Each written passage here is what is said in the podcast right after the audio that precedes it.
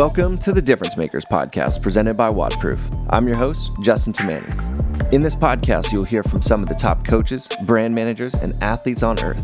From starting out to where they are now, we'll explore the journey of how they became a difference maker. Before we keep going, do us a favor, hit the subscribe button on your favorite podcast platform to hear more from the Difference Makers. All right, guys. Hey, we are live. This is the Difference Makers podcast. Today we have with us Aryan Fazeli. Aryan is the founder of K Nutri um, supplements, and he's also a he holds a master's degree in science, and he's completed his thesis on the ketogenic diet and the impact of uh, the diet on obesity and cancer. So Aryan, thank you. Welcome to the show. Yeah, it's my pleasure. Thanks for having me here. So you you have a really unique and crazy story and I kind of want to start at the beginning and then work your way to kind of now. But let's let's just well, first of all, thank you and welcome. Aryan did his podcast for K Nutri and I was one of the first guests on his show. So we've kind of come full circle here. Now he's coming on the difference maker. So this is this is a fun one for me. Um, so talk to me about let's start with your masters and we'll, we'll talk about how this all kind of connects together in a second but it, it it's kind of a weird coincidence um, and you can tell that story.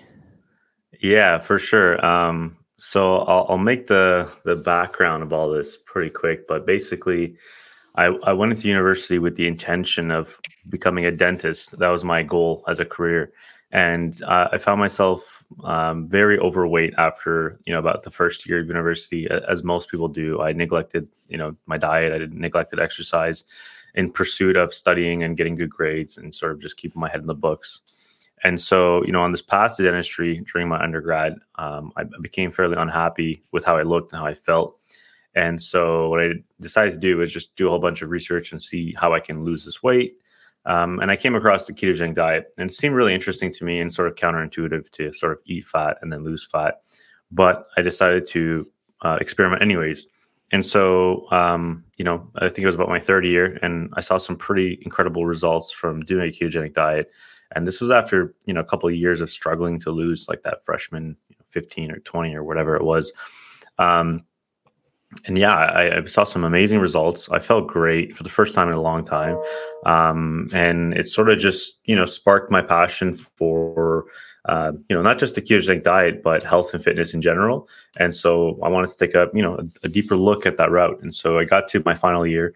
I got accepted to dentistry school, uh, to New York University School of Dentistry, and um, I just wasn't that happy about that path. I wasn't that excited about it. So I took a year off, and uh, by chance, the restaurant that I was working at, where I was, you know, serving and bartending, uh, my prof- my professor used to live just down the street. So, my professor from exercise physiology actually was visiting with some buddies, and I ran into him. Um, this was during my gap year. I ran into him, and I I asked him, "Do you have any spots in your lab? You know, I'd like to take a closer look at my masters.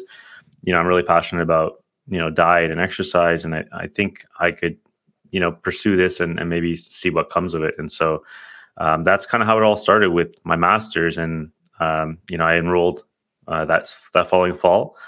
And so uh, my master's pretty much looked at you know the ketogenic diet uh, but more importantly what the impacts were of sugar in the diet um, and what the impacts were of having um, you know a higher body fat percentage and and how that kind of ties ties into cancer, um, you know, your odds of getting cancer, your odds of beating cancer, and and those three, I think, are sort of interconnected, right? Um, diet, and then obviously, if you have a poor diet, that could lead to obesity, and then you know we see higher cancer rates with obese patients to begin with. And I learned, I actually learned a lot from that lab. Not only did I learn about the ketogenic diet, which I was already passionate about, uh, but more importantly, the harms of sugar. I think in the diet industry, there's um, a lot of different perspectives. I know that it seems like people are always arguing, at least on the internet. Um, there are some health experts that say that the ketogenic diet is the devil, and there are some um, you know health experts that say high carbs are the devil. And so you know instead of really coming to like a conclusion, it seems that people spend a lot of time arguing um, when in reality what we can say is that harmful sugars um, and an abuse of carbohydrates is the main culprit. I think the ketogenic diet community, the low carb community, paleo, whole 30, um, and any other you know traditional diet community can really come together and just agree on that one simple fact that um, processed sugars, refined sugars, and an abuse of carbohydrates can lead to you being overweight. And that sort of all ties into cancer. Um, and, and so the main points that we sort of took away from the lab based on my research, other research, um, you know, the, the published data from our PhD students, and the general common knowledge of the science community that studies cancer and obesity is that with obesity, you get a different type of fat tissue. So we call that adipose tissue. You know, we all have it. Um, nobody zero percent body fat. Even lean athletic people have adipose tissue, but we see that the adipose tissue in obese people has a different hormonal profile. So it almost acts as um, uh, like sort of like a hormonal gland because it releases, um, you know, certain certain elements into your body that can affect things like cancer. And so, you know, the main thing that our, our lab looked at is um, that in an obese person, the adipose tissue can um, not only worsen cancer, but it can make the cancer uh, spread faster. Um, and, and then, contrary to that, we see that in lean people who have sort of like a lean adipose tissue profile, we see that those people can actually slow down cancer growth or the spreading of the growth. So, two very, very important things and then the the three point summary of you know sort of obesity and cancer is one if you uh, are a lean person or you have lean adipose tissue you're more likely to tolerate chemo treatment better and have a better response to it right? So it's not just your likelihood of getting it but it's your likelihood of beating it. So now you've improved your chances of not just getting it but also beating it um, the second is that you you typically have a better outcome afterwards so your ability to recover let's say from chemotherapy from surgery or from anything else.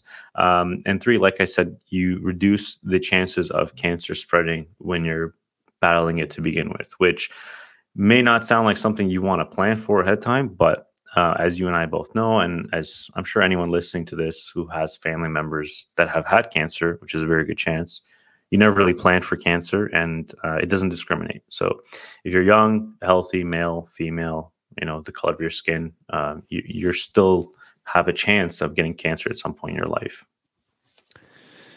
I had no idea that the adipose tissue um, Im- uh, acted a, differently hormonally um, in obese people. That's a unique point. I've never, I don't think I've, I've, ever had that information presented to me in any way.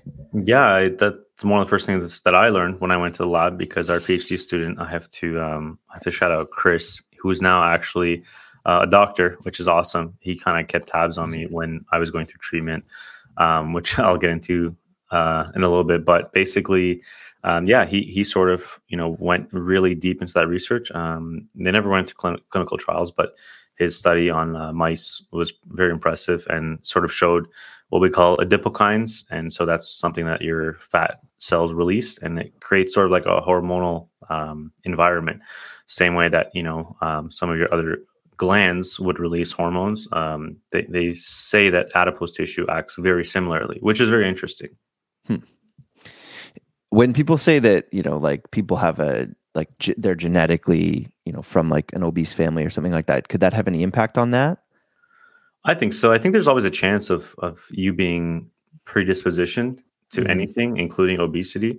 I think obesity is the one thing in general that we can control the most. So, more likely than not, you can say you have a genetic predisposition to a certain type of cancer, like say, yeah. um, you know, lung cancer or breast cancer, uh, which you know, luckily they're doing a lot more genetic screenings for. But I think obesity, luckily, is the one thing that we can control at least um, to a great extent.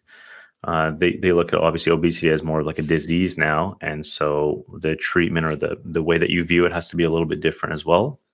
But it's definitely the one thing that we can control the most, and unfortunately, obesity rates are only continuing to increase. And there's really no emphasis on prevention, and all the money really goes into treatment, which has also been shown to be much more expensive than you know preventing obesity to begin with. Yeah. Okay. Hmm. Okay, so let's let's kind of dive deeper into your story. You said you said something about you know your treatment, but let's uh, let's tell everybody what you kind of went through in your experience here and how this all ties together.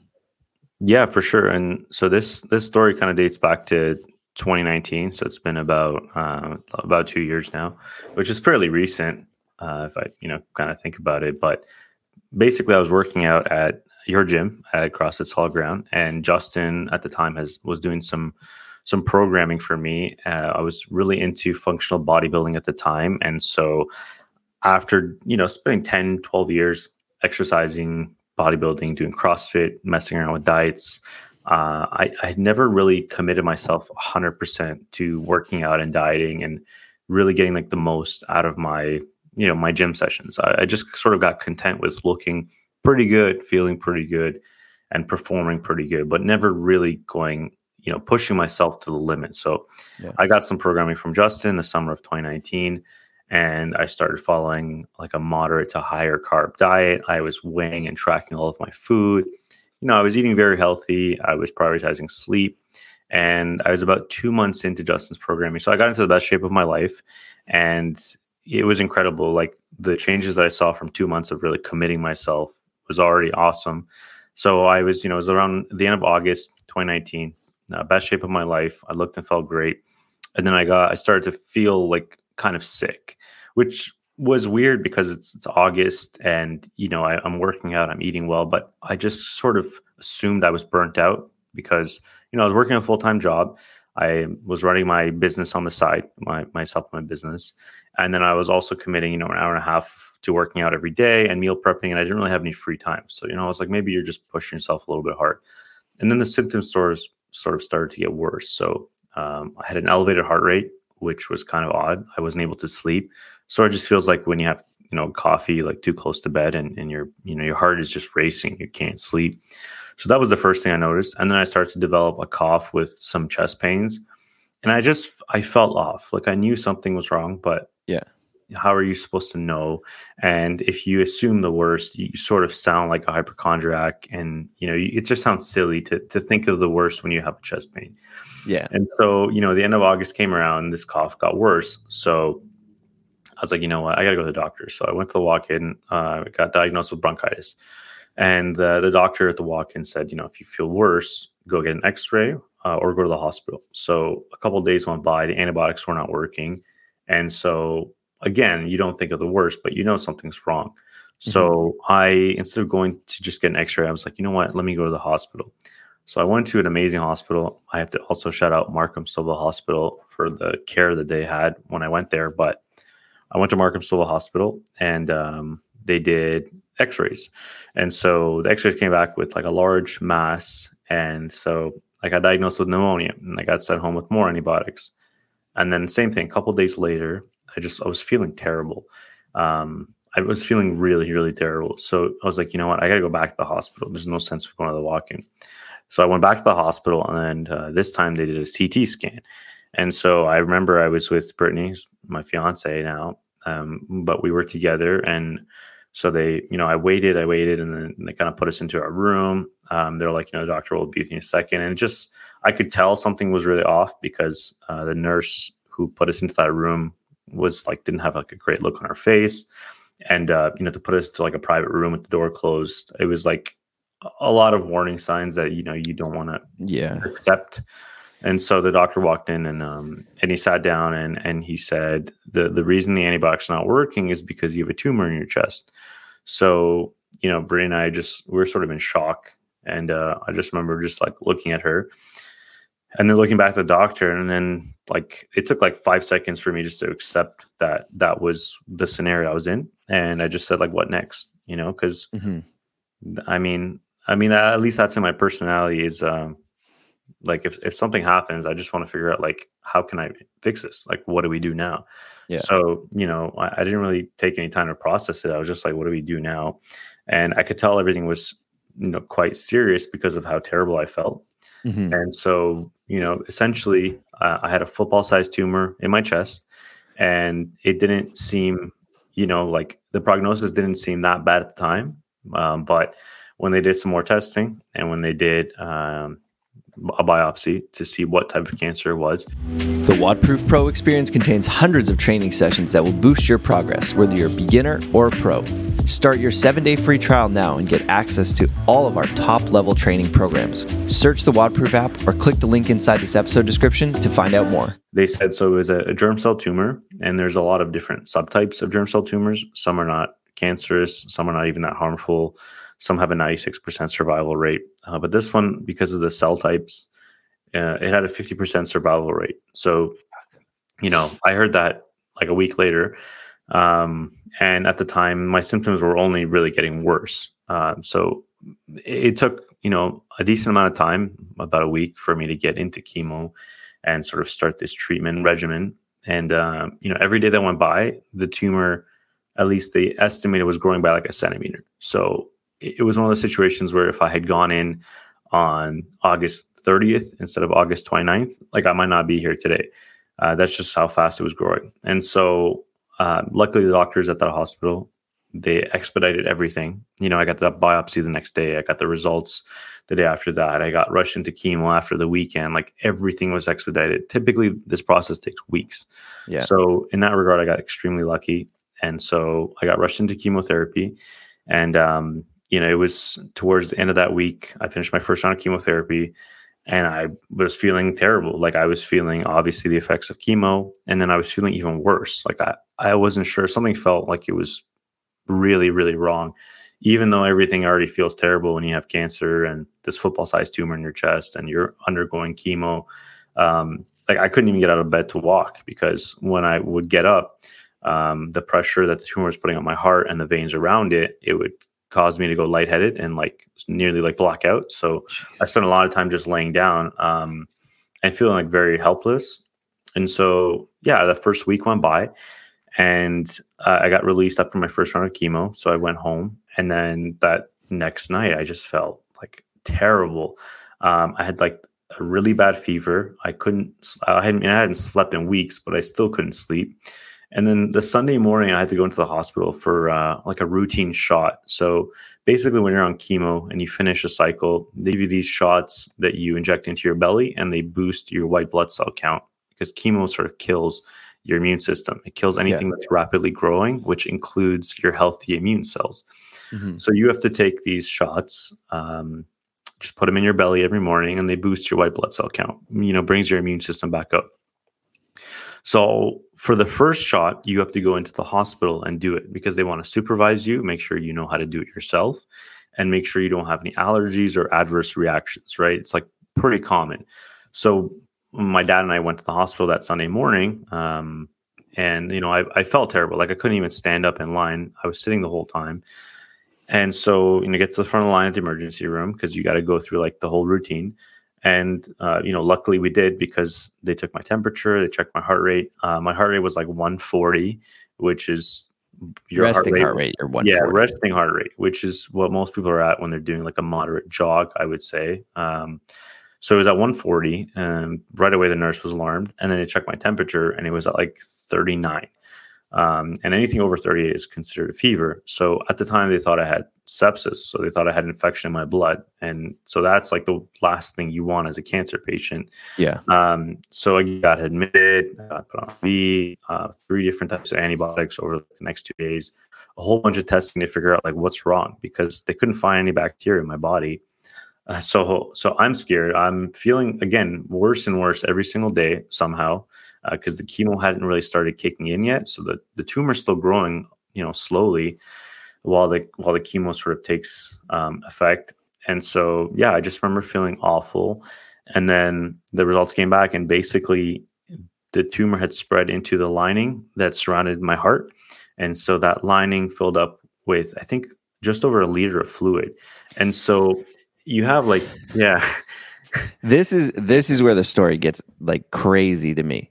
Yeah, yeah. So, um, so yeah, I had a, a liter of fluid surrounding my heart. So picture like, you know, the, the insides of your body, like you can just like look down at yourself and see that there's not like a lot of room, right? You can feel like yeah. your rib cage, you can feel like your muscles, and you know, like this roughly the size of your heart and all of your different organs. And it's like mm-hmm. already there's no room for a football sized tumor to grow. So it's pushing everything out of the way. It's compressing everything. Yeah. Um, and so what happened was my you know my heart lining because you have a lining around your heart that's supposed to protect it as like a sac. Uh, it had filled up with just over a liter fluid, which was the reason I was having a high heart rate for about four or five days in a row. So I was going at like 140, 150 beats per minute for like four or five days straight, nonstop. Like it's really even hard to fathom how my heart kept going through all that because from what I understood and what I you know heard from the doctors and you know one of my friends who's a nurse is that if you have you know a cup or two like up to 500 milliliters of fluid around your heart it's enough to stop your heart from beating. So you know already you know we're at this point and um, you know luckily they found out what was wrong. I got into like a um, a not so invasive surgery. They sort of just stuck they sedated me. They put a needle in between my two ribs and they like pulled the fluid out. They like suctioned it out. Um, and I was awake through the whole thing, which was kind of crazy. But um, it was, yeah, it was wild. And to just know that, uh, you know, my history of exercise or eating well for like, you know, 10 years prepared me for this one moment was pretty incredible because I, I, don't think I would have survived. And I think any doctor that knows this story or hears about would probably agree that if you're not healthy or if you don't have a strong heart or if you're not used to putting yourself under some sort of endurance, that your heart is just not going to last at 150 beats per minute constantly. And I think for me, that was, I want to guess four or five days. It could have been longer, um, but really, like, it was unbelievable. So many crazy things about this. Let's, so, I mean, if you can picture your heart, right? And the lining of your heart surrounding it. So the the muscles beating your muscles pumping blood, and then the lining is slowly filling up with fluid, right?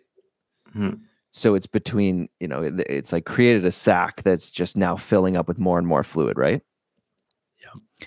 And all of that is compressing and pushing on your heart and making it beat 150 beats per minute, 140, 150 beats per minute. Yeah right? Like most of you guys have Apple Watches or Whoops or something like that. Think about like what exercise you're doing at 140 to 150 beats per minute, and then maintain that for four to five days, potentially more. The, and then think about like when you're underwater too.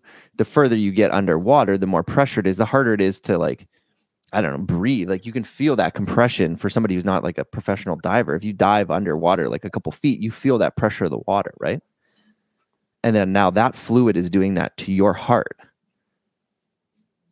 And then like you said like a cup to 500 mils is enough to stop like a normal person's heart rate or heart who is inactive. So it's incredible that you're able to survive that with a liter of fluid. Yeah. Realistically the only way you know that that you were able to survive that is because of how fit you were. Mm. and yeah. you you you were active your whole life, but like, to, like that thought to me when you told me that story originally, and and I talked to the uh, the nurse. I think it's the same one that it was a Bailey. Yeah, yeah. When I talked to Bailey about it at the time, I was like blown away. Like yeah. that, the fact that you could survive that like speaks to how important fitness is on on something like that. Like a normal person couldn't have survived that. Yeah, and it's it's funny because it's an extreme scenario. I mean, the the type of cancer that I had and the timing of it and all of these other things that happen is like one in 10 million. You know, like the chances of someone listening to this, chances of this happening to you may not be likely, but I think it's an important enough case study that, you know, if, if you're listening to this and maybe you're out of the habit of exercising or you know if you're if you've been eating poorly lately or you know something in your life has has got you down or out of routine it's it's a really good life check to say mm, it's just beyond you know having six pack and looking good when you go to mexico it, it could save your life and you know I, I felt that in that moment i felt that i had been training my whole life for this moment because yeah. if i never if i had taken a different path at like 16 17 you know, sort of when like my sports era was ending with like high school sports and other sports that I was doing at the time. And instead of going back into the gym and like pursuing a different path, I, yeah, I don't know. I don't know if I'd be here today. And even that couple months leading up to this incident, like I said earlier, I was training like the most intensely I've ever trained in my life. I was putting in a lot of hours in the gym, a lot of time eating well, um, and I had an enormous amount of muscle mass. So I was, you know, the biggest and leanest I've, I'd ever been. And, you know, I, I don't know if I've ever shared it publicly, but when I got home after that incident with the heart, so I had gone through my first round of chemo, mm-hmm. and then I was on antibiotics for like five days for no reason, but you know, because they thought something was wrong, and then they pulled out the fluid in my heart. Like those that week where I didn't know what was going on, and I was just in the hospital, I had fevers around the clock on top of my heart rate. So my body just didn't didn't know what to do. It was getting fevers because it thought something was wrong. Mm-hmm. And so we would try to break those fevers with Tylenol. Sometimes they wouldn't break. And basically, you know, I would take Tylenol like every four hours and I would sweat for like 30 minutes straight. Like I would have to change my shirt like three times. It looked like I jumped into a pool. And that was like like around the clock. Like I just didn't sleep. I just sat in my bed and I would just stare at the clock because I couldn't sleep and because I had a fever. And then when the fever would break, I would sweat like I can't even tell you. I would sweat and I would have to put on like three different t-shirts within the hour. And so that was for about a week straight. And so I went through all of this like enormous amount of trauma that first month. And so finally, when you know the fever stopped and I started to feel better, um, they let me go home to rest up before my next round of chemo. And uh, I guess I had been through this process for about a month now, and I lost so much weight. I was like 200 lean, very lean. Yeah, and you were I, shredded before all of this. Yeah, like you yeah. were you were lean and like fairly bulky. Yeah, I I mean I felt and looked great. And I'm not trying to, you know, talk myself up, but just that's how I felt at the time. And when I got home after that first month of like chemo and the stuff with my heart and all the fevers and antibiotics, I I'm pretty sure I lost like 65 pounds. And it's like it should be physically impossible to lose. I think I went down to like I think I was like 130, maybe 140. And like I took a picture of myself in my living room and I was like bones. Like I would I lost every ounce of muscle in my body in 4 weeks and it was so hard to believe and it also made me think what if I didn't have this muscle mass to begin with? Yeah. You were I mean, I saw you kind of around that time, I think. Um I saw I saw you once and it was like a different person, like unrecognizable from yeah. the person I'd seen a month prior. Yeah. And to see you with no, you know, I've I've never known you or uh, sorry, I, I never knew you before you had a beard. yeah. Yeah. And that was the one thing, like no beard, no hair, like coming in, like it was yeah. it was a shock. Yeah. And um, but that being said, you know, throughout your treatment, you were still getting back into the gym and starting to be active again. Oh yeah, that was like the one thing I look forward to, and unfortunately, it was hard because obviously, like the first month was a complete write off. Yeah, and then you know when when things started to get back to normal, I had to be very careful because obviously you don't want to catch a cold or get sick while you're undergoing chemo. Your immune system's weak, so it was very frustrating for me because I really wanted to come in and work out, and I did. You know, I got into the gym I think like twice a week. I just did something, anything, get out of the house, lift some weights, and you know, like I was, I got my strength back pretty quickly, even while I was going through chemo. I think I've, I have a video of me dumbbell benching like 100 pounds for like four or five reps. This is like yeah. in October, November that year, just like just after my chemotherapy had ended. So um, it was also a really good mental escape for me. And if you think about a lot of people have experienced this during COVID, but you know, you might have had jobs. But for anyone like unemployed during COVID or going through like a transition, when you're sitting at home and like you don't have something to work on, I mean, I had my business, but I, I didn't spend 16 hours a day doing it. And I was just like, I was going stir crazy, right? Yeah. Like I was sitting at home and I was thinking about all these things I should be doing, working out, eating well, you know, going to work, living my life. And I was just like, I felt trapped. So the gym was definitely a really good escape for me. Um, it, it, felt great to come in and push some weights, re reinstill that like mental confidence that lifting weights already gives you. Yeah, yeah, dude. I mean, it, and it's a. I mean, we can we can finish up your the cancer treatment story because like you still had a ways to go. Yeah, definitely. Uh, so I went through four rounds of chemo, and then still like you're unsure of what's going to happen. So I still had a large mass left inside me. So December of that year, so even it was like so everything was so quick. You know, it was like three months of chemo. Then they rushed me into surgery before the Christmas break, and so they opened up my chest. I had uh, full sternotomy, and basically they removed the tumor. They removed the lining of my heart in case there were some leftover active cancer cells in there and they removed my phrenic nerve. So you have two phrenic nerves that control your diaphragm. Um, now I'm missing one, so I'm down to just one left. so yeah, the tumor was so heavily wrapped around it on this left side that they couldn't like resect the tumor without taking the nerve. Um, and then they took, I think it was one third of my left lung. So yeah, so basically there's a whole bunch of staples inside me from what I understand, and then they stapled my chest shut as well and uh, it was it was just everything was so wild. There's so many times where like you didn't really know what was going to happen because even when they opened me up, they actually took a biopsy of a bunch of parts of the tumor, and they went and got it tested. And if the tumor was active, they had to actually sew me back up, and then I had to undergo like a more intensive treatment. So it was like, yeah, going under surgery wasn't even like the end. And then also after the surgery, there was still a 50% chance that the cancer would come back within three months. So it was like it just really felt like it was never ending. There were all these like yeah. speed bumps and times when like things could take a turn for the worst at any moment. So it was, yeah, it was like nonstop pretty much. Um, but I, you know, I finished surgery. Luckily, all the the tumor tissue inside me was necrotic or dead, and so they removed everything. And uh, I went home and you know did a lot of blood work the next few months, and everything came back clear and it's been since that sur- the surgery was two years ago, uh, almost to the day. Actually, next week will be two years, and oh, wow. my recent CT scans and blood work came out clear, and so um, they don't call it remission, but I, you know, I have no evidence of disease. So uh, so far, I'm in the clear, and, and everything's good. So nice. Hey, I'm I'm really yeah. glad to hear that. That's good news. But it's crazy to me that this is all within the last two years, and even all your treatment was within like four months. Mm-hmm. Like, yeah, that seems really fast. Maybe it's just me, but is that that's like no, like fast for for like a round of treatment like that?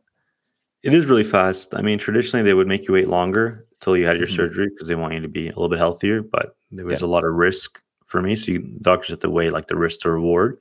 Yeah. And then even with starting treatment, it takes weeks for someone to get a biopsy and then get, you know, a seat to do chemotherapy. So for me to go like within one week of getting my CT scan to treatment and then within three weeks, four weeks of finishing my last round of treatment to getting surgery, everything was expedited because of how severe the tumor was. So it was almost like a blessing and a curse. You know, what I went through was very difficult, but because of the severity, I had to get everything expedited, or else you know every day was was critical. And yeah. so you know the other thing is tumors respond tumors that grow quickly respond better to chemotherapy because they target rapidly growing cells. So again, mm-hmm. that was sort of in my favor, which sounds odd, but it was. Yeah. Yeah. So everything was very quick. So I mean, people spend years battling cancer. Um, it comes back and then you got to battle. Some people spend five, ten years battling cancer. Yeah. So for me, you know, as traumatic as it was to go in and out within like four months, and then I obviously spent a couple months healing the bone, which was like recovering from an injury. But the whole process was like six months. It was like October. I'm sorry, it was like August to March, like six, seven months, and I was done with cancer. Dude, that's it's crazy. It's it's such a crazy story. Yeah, and yeah, this is, really is, you know, like doing your masters on uh, you know the impacts of of obesity and cancer did it make you feel a little bit more comfortable knowing a little bit more of the ins and outs? Like you you would have a much more intimate knowledge of of cancer and cancer treatments um, because of your masters. Yeah I, I felt very confident in my ability to undergo chemo to handle it well uh, to re- to respond well to it afterwards. And initially, it was like everyone else that gets cancer. It's like, well, you know, why me? But it, you very quickly change your perspective because you know bad things happen to everyone, including cancer. It doesn't yeah. discriminate. so I just became glad, and instead of you know sulking on the fact that I was healthy and got cancer, I instead was very happy that I was healthy and could at least put up, you know, a battle. And um, if if I had to if I had to pick a time in my life, like draw a timeline of, you know, ten years old to eighty years old, you know, hopefully I live to old age. But if I had to draw a timeline and like pinpoint a spot in my life where I would have liked to get cancer or like go through something like this, it would have been exactly when it happened. Uh, I just think that a lot of things align for me to you know be taking my health as seriously as possible to put on as much muscle mass as possible to have my hair my heart as healthy as possible and to just be yeah young and able to to fight it and recover from it. So yeah i'm, just lucky to be alive and healthy right now. Man it's um yeah oddly enough it picked a good time to try to hit you. Yeah, exactly. And so, you know, like like I said from the research in my lab, everything kind of came full circle where I had a good understanding of the things were always in my favor in terms yeah. of you want to look at like a statistic. So, you know, they tell you 50% chance of surviving, but are there subsets of statistics that will categorize healthy people, people that exercise? Do they categorize it by lean body mass and you yeah. know years spent exercising no so there's a lot of variables that you have to sort of keep in your own head to you know stay optimistic and stay positive um, because 50 percent is a weird number right? Like a coin toss is a it's a 50 50 event. Yeah. Um, anytime something can go one way or the other it's, it's very tricky to to not think about it. So that's what i try to do. Good man. Fuck. It still blows me away. Every time we talk about this stuff like it blows me away that you were, you know, that you went through everything and did good for you for for keeping the attitude that you did during the time. Yeah, thank you.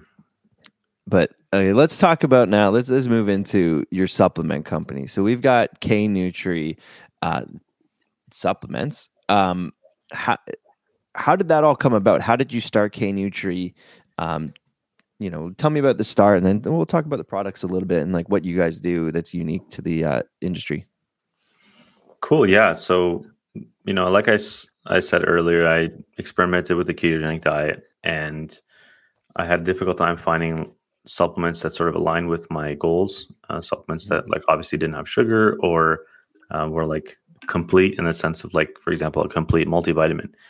And so, you know, looking at some of the products that my family and friends were taking, uh, as well as things that I was looking for, I sort of told myself, you know, I'll I'll work on this as like a side project during my masters and when I'm done my master's, I'll launch it. So that's what I did. I, I launched it a couple weeks after I got my master's degree. And so we started a lineup of products, um, sort of tailored towards, you know, any goal, but they happen to be sugar free and uh, suitable for like low carb diets. So, you know, we've done like a, a complete multivitamin pack. Um, we, we focus a lot of our products around collagen protein, which I'm a big believer in. And then we have sort of some staples like, you know, BCAs, pre workout, pretty standard products that, you know, I find value in. I think a lot of other people use in their day to day.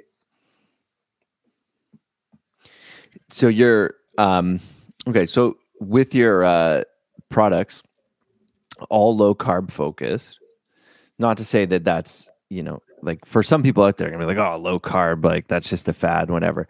But you've put the research into these it's not just like you came out of nowhere like you have experience with this. What um what are some of the, like the obstacles you've had to face with with being kind of labeled as or i mean you guys label yourself as low carb? Yeah i think people are very vocal in on social media especially with regards to uh, dieting. Diet, dieting culture is it's, it's a strange thing you know i've been thinking a lot about it recently. Like for example i you will see people who will post a transformation video. Like they'll show that they lost, let's say, 200 pounds using like a ketogenic diet. Yeah. And so they went from like 300 to like 150, and and now they're like living their best life. They're super happy with what they're eating, how they're doing it, and they they never would have been able to lose that weight without, let's say, doing a ketogenic diet. And then people will respond and comment, you know, like you shouldn't do that. It's unhealthy, or um, you know, carbs are really good for you, and this and that. But it's like the way I see it is every diet is a tool, right? So you have like this this toolbox, And in that toolbox, you have Whole 30 and you have Paleo and you have Keto.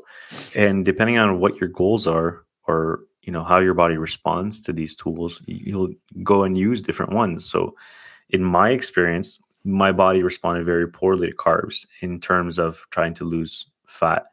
I have a very large appetite and I yeah, like I I have a very difficult time yeah adjusting my body composition on on a carbohydrate diet. So for me, keto is in my toolbox and it is for a lot of other people. And so when I want to cut body fat, I use a ketogenic diet because it's easy for me and I enjoy doing it and I see results. And then when I want to put on muscle, or let's say I want to focus on different goals like strength, then I'll you know change it up and do something closer to paleo. So I'll have clean carbs and um, just things that sort of fall in line with what I'm looking for. So yeah, there's always a backlash when you put a label on anything. I think even the other way around, people people from maybe from like the keto community will target someone who's on paleo and say you don't need those carbs. But you know, it's it's at the end of the day, whatever works for you. And I find that we have a a customer base that finds value in our products, and mm-hmm. I think it, it short, sort of shows um, that the products work well for them. Because anytime you get people that are repeat customers, you know that love the products, they leave good reviews, and they come back and, and use it again. It means that they're finding value in their life for it, which is really important for me. And I think it, it makes me really happy that we started what we started um, because we do get you know emails when things are out of stock saying this was such a core part of my routine things feel off and um, you know i love the way your products make me feel and that's that's all i really need to hear from customers to know that i'm doing the right thing that my yeah. products are on the right track and that again people are finding value out of what we're selling yeah 100% what are your um you know you're going through all of this you're going through cancer treatment and running the company at the same time. Yeah. And trying to grow it, expand it. And then we hit pandemic. Yeah. So what were some of the things that you had to juggle with hitting that pandemic and still being able to keep your business afloat? Man, it was really hard. So obviously going through chemo and running the business was challenging. And luckily I have, you know, Brittany is not just my fiance, but she runs the business with me. And so she did a lot of work while I was, you know, not able to open my eyes. And then we launched a lot of our products from my hospital bed. And so when I got cancer, I was only like six months into this newfound business. And I took my life savings, I took like a hundred K that I made from waiting tables for six years. So literally like everything I'd ever made from, you know, a very difficult job, in my opinion. And I put it all in this business. And so not being able to really work on it or put that you know lifetime investment to good use or you know be able to spend the time i needed to to grow that business was really frustrating and then you know when i got home and i was recovering from surgery i had a lot more free time to work on that business um, and it was leading up right up to the pandemic so you know as we sort of started to get the ball rolling the pandemic hit and it was just like it was just terrible. It was like one thing after another, right? Because I yeah. literally just finished recovering from surgery, March 2020, I went to solid ground. I went to your gym. I got one workout in. The next morning, they closed everything. And who knew that lockdown would last? I mean, we're getting to almost two years. It seems like things are still going, but yeah, um, I never would have guessed. So it was very difficult for me mentally because I also moved into a condo, and so Brittany and I we were in this condo. We couldn't leave. We couldn't work out. Gyms were closed, and it was the one thing I was looking forward to. Uh, luckily, I did have my business to work on, and then that sort of brought on its own set of challenges with the pandemic. So we started to grow. We sort of brought on, you know, a lot of brand ambassadors, and uh, we picked up a lot of momentum. You know, things started to go really, really well. Yeah. And then we got hit with so many different things, and I still don't know how we're operating today as a result of those things. So the first thing that happened was we had like a, a keto bar. So we had like a low carb protein bar. Yeah. And I guess one of the ingredients that we were using at the time uh, was considered to be a fiber.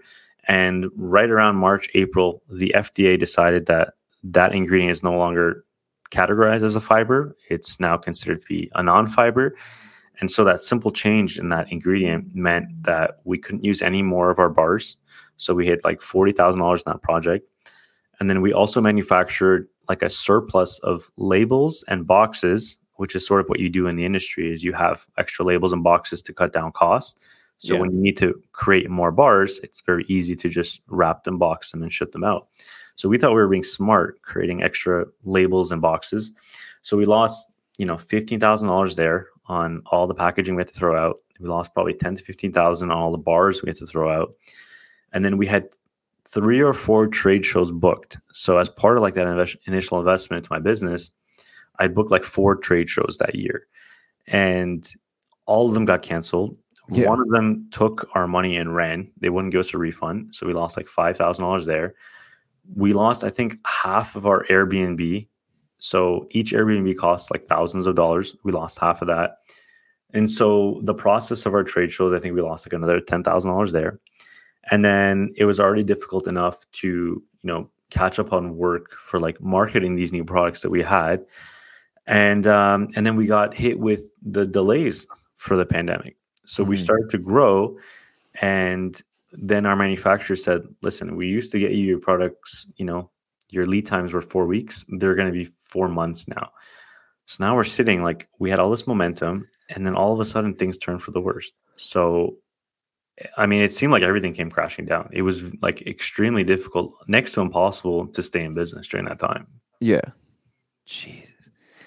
So with that, then how did it all come back around? Like you guys are doing well now, or you guys are back to normal operating, or where do you guys see the company right now? Yeah, normal operating. I mean, throughout most of this year, even 2021, uh, a lot of the supply chain delays got worse. Yeah. Right. Because the Suez Canal, there was a crisis there. There's an energy crisis in China right now. And um, it's just like globally, it's going to take a long time to recover from COVID. I mean, we Mhm. haven't even finished COVID yet, right? No. Now we're dealing with another variant. Um, cases are spiking in Ontario and everyone's concerned. And we're almost at the two year mark. Like Yeah. March will be two years.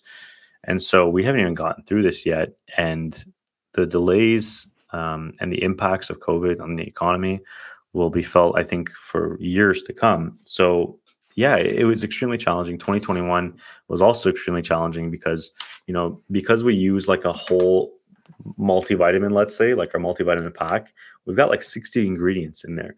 And so, if you can think about ingredient shortages around the world, if you're missing one ingredient and your label has 60, well, you can't Yeah. manufacture that product, right? We can't just go changing our ingredient every single time something runs out. So yeah, this year was challenging, and you know we're projecting to get back on track January, February. Throughout most of this year, things were going well. Um, we've signed a whole bunch of contracts with retailers for the new year that I think will be very good for us. But yeah, generally speaking, it was extremely challenging. Yeah, it was it was next to impossible, I would say, to survive, but somehow we did. Hey, man, that's good to hear. Yeah. So, I mean, for people now, we've talked about the product for a little bit here. Where can people find the product? What you know? Tell me, give me a list again. Like, what do you guys have, and then where can people find it who are listening? Uh, I guess For sure. America. Yeah, so we actually start out in the US, which is where the bulk of our products are located. So, you know, we we sell collagen protein, which is our most popular product. Uh, we have a men and women's multivitamin pack. We have an adrenal strength for, for anyone who's like suffering suffering from adrenal fatigue or you know high levels of stress or poor sleep. Uh, that one is pretty amazing. Uh, we have an electrolyte support, um, a pre workout, a BCA, and that's pretty much it. Uh, we just released an immune strength with vitamin D, vitamin C, a whole bunch of herbs and extracts, which you know I think is going to be a great product coming. You know, like the winter time. And then we launched our collagen protein in Canada. So that's the only one available in Canada right now. We're on knutri.com and knutri.ca, depending on if you're in the US or Canada. And then alternatively, with Amazon, we're also on amazon.com and amazon.ca, depending on if you're in the US or in Canada. Awesome. And then what what's uh 2022 looking like for you personally, for the company? What are what are some of the things that are are coming in the pipeline that you can talk about? Yeah, so the I think the biggest one that happened recently was uh, we we signed a contract with one of the biggest. I won't I won't mention them one of the biggest retailers in Canada, and so we're looking at rolling out uh, a gradual rollout of up up to a thousand stores by the end of next year, which has been one of the biggest steps we've taken so far. And then uh, for us, it's just continuing to grow our e-commerce platform, continuing to grow our brand, and you know, for Canada, we're looking at bringing a lot of our products here in the spring. So our men and women's multivitamin, our, our BCAAs, and our pre-workout. So those will be like the four products that we bring next to Canada. And then sort of just growing uh, what we have now. Because I believe we have a, a pretty amazing core uh, product line that you know people have responded really well to. People have been you know able to be successful with in terms of their health goals. And so we'll just continue to do that and and hopefully keep things in stock. That's, that's been the biggest challenge so far yeah. is uh, keeping things in stock and making sure that we have products when people need them. Do you have any tips for for the people out there who are you know potentially interested in in a similar line? You know, either running a supplement company, but more so like being an entrepreneur and growing your brand. Do you have any tips for for listeners out there? Yeah, for sure. I mean, our motto is, I guess you can see it here, uh, is, is stay focused and be consistent, and that's something that's resonated with me throughout my treatment, my business journey, schooling, pretty much anything. But I'd say that the most important thing is obviously be very focused on uh, what problem you're trying to solve with your business, and then be very consistent with your actions in terms of you know finding ways to chip away at your idea whether you know you're pre-launch, um, whether you're, you're just trying to figure out what product it is that you want to sell in the first place, uh, chip away at your idea slowly, and even when you launch the product, um, you know, spend time working on it, even if it's a side hustle and you have a full-time job. Um, you know, just finding times to to work on it, and again, be very consistent with your efforts. So, um, if you want to get into the supplement industry, it is very saturated. It's extremely difficult to go up against the juggernauts of the supplement world because yeah. any product you attempt to launch you're already out you're already trying to take market share from companies that are well very well established who not just have uh, market share and customers but they're typically backed by investors. And so you're sort of like um, david and goliath there. You, you don't have a lot that you're working with. So finding out what makes you unique and and figuring out like are you solving a unique problem in your industry before you sort of take something to market, I think is important. So, yeah, if you have an idea and you think it could revolutionize your industry or improve someone's life or solve a problem that is not yet solved, you'll you'll find a way to make it successful. Awesome. On that note, Aryan, thanks so much for joining us give me one more time. Where can everybody find you, and where can everybody find uh, K Nutri? Yeah, for sure. If you want to find me, I'm on Instagram and TikTok. More so TikTok these days. I think both of my handles are at Ari Fazeli, A R Y Fazeli. And then if you want to find us at K Nutri or at K Nutri, again on Instagram and TikTok. And then if you want to find us, just search knutri.com. If you're from Canada, it'll just redirect you to the .ca website. And if you're from the US, uh, you can check out our long list of products and see if one of them aligns with what you're looking for. Um, so yeah, thanks for having me on the show. This was awesome. Uh, yeah, I, I, you know haven't talked to you in a while, and so yeah, it's also a nice way for you and I to catch up a little bit too. One hundred percent. And dude, your story is so inspirational, and I mean it, it speaks a lot to the importance of health and or sorry fitness and and how that impacts your health and I think this is an amazing story for a lot of people to hear what you're able to accomplish and what you're able to do and even be here because of your health. And man every time we talk and every time we we talk about this story it, it absolutely blows me away. So dude, keep doing what you're doing. I'm proud of you. You know that yeah. you got this. Yeah thank you it. i appreciate it. Yeah As, i mean i'm happy to, to chat about it and hopefully you know if i've even inspired one person listening to to take control of their health or get back on track, then I would consider this a very successful podcast. Yeah, 100%. All right, man. Thanks so much for joining. Guys, this has been The Difference Makers.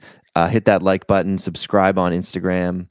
Uh, sorry, subscribe on YouTube or follow the uh, podcast on Apple Podcast and Spotify. All right, guys. Thanks so much for joining us. With the WODProof Pro experience, you'll get instant access to training programs from some of the best coaches on the planet. From full training programs in the gym and at home to movement specific programs for weightlifting, gymnastics, engine, endurance, rowing, and more. We have a program that is designed for your needs, whether you are a beginner or a pro. Every training session introduces a series of questions Am I happy with my performance? Where could I have gone faster? When will I be ready to go again? For WODProof Pro athletes, also this question What can I learn from that workout? With a WODProof Pro subscription, you gain access to a complete training toolbox. From a full featured exercise log to side by side comparisons to the ability to record your heart rate right alongside your rounds and reps. You have at your fingertips everything you need to learn, to make progress, and to go into tomorrow's training more prepared than today's. The best athletes are the best students.